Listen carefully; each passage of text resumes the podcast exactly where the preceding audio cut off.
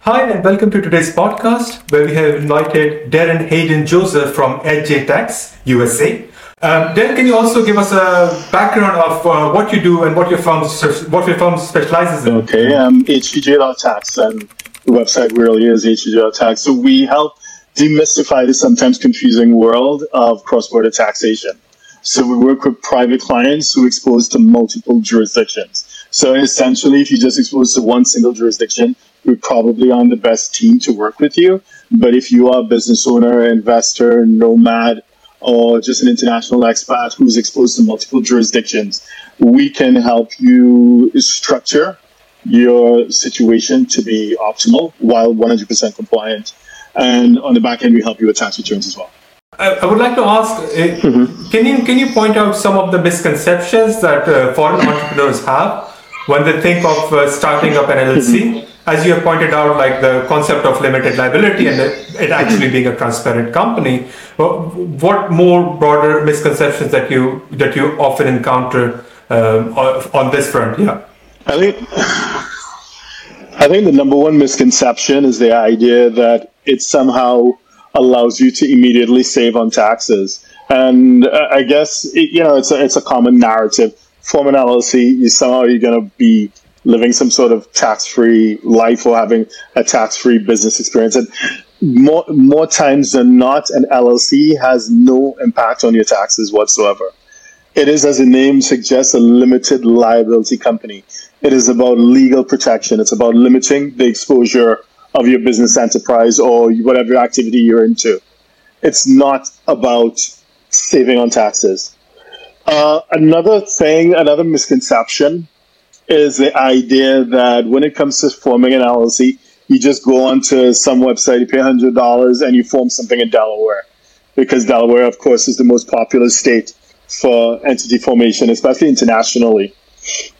The, the, the, the reality is where you form the LLC, which state you choose, and indeed if the LLC is the right solution for you and your team or your business is really a function of the business model.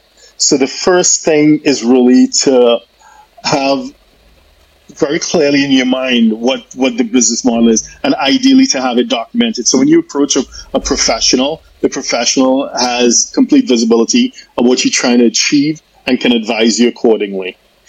Another misconception, so the third one, I guess, would be the LLCs are about uh, that they optimize your asset protection.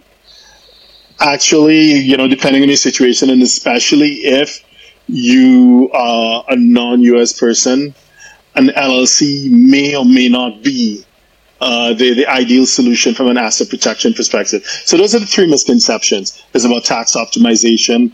The answer, the, the panacea, the answer to every question is Delaware.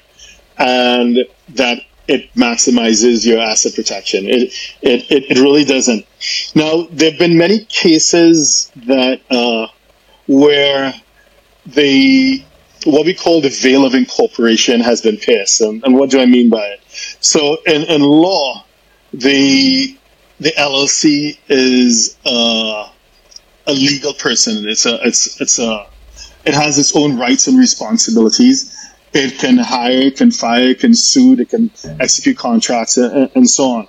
So they, uh, so this, I guess, this ties into the whole idea of asset protection.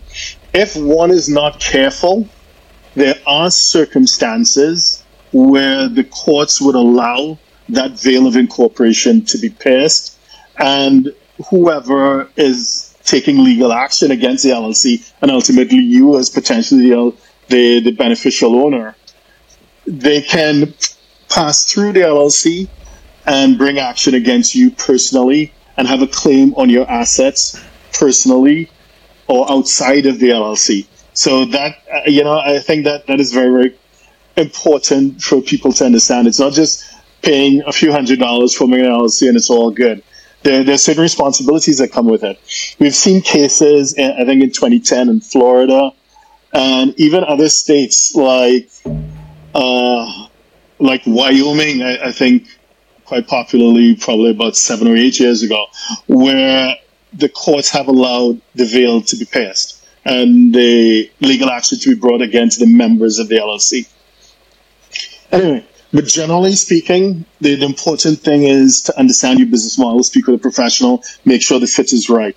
Generally speaking, if if they if you do have a choice as to where to form the LLC, and we can get into issues of, of nexus and permanent establishment later, but if you do have a choice, yeah, I mean Delaware is a traditional choice, and they have a body of law that is very that that treats business owners quite favorably, and I, I think that's why they they've become the, the jurisdiction of choice for incorporation. There's also Nevada, which is a decent alternative.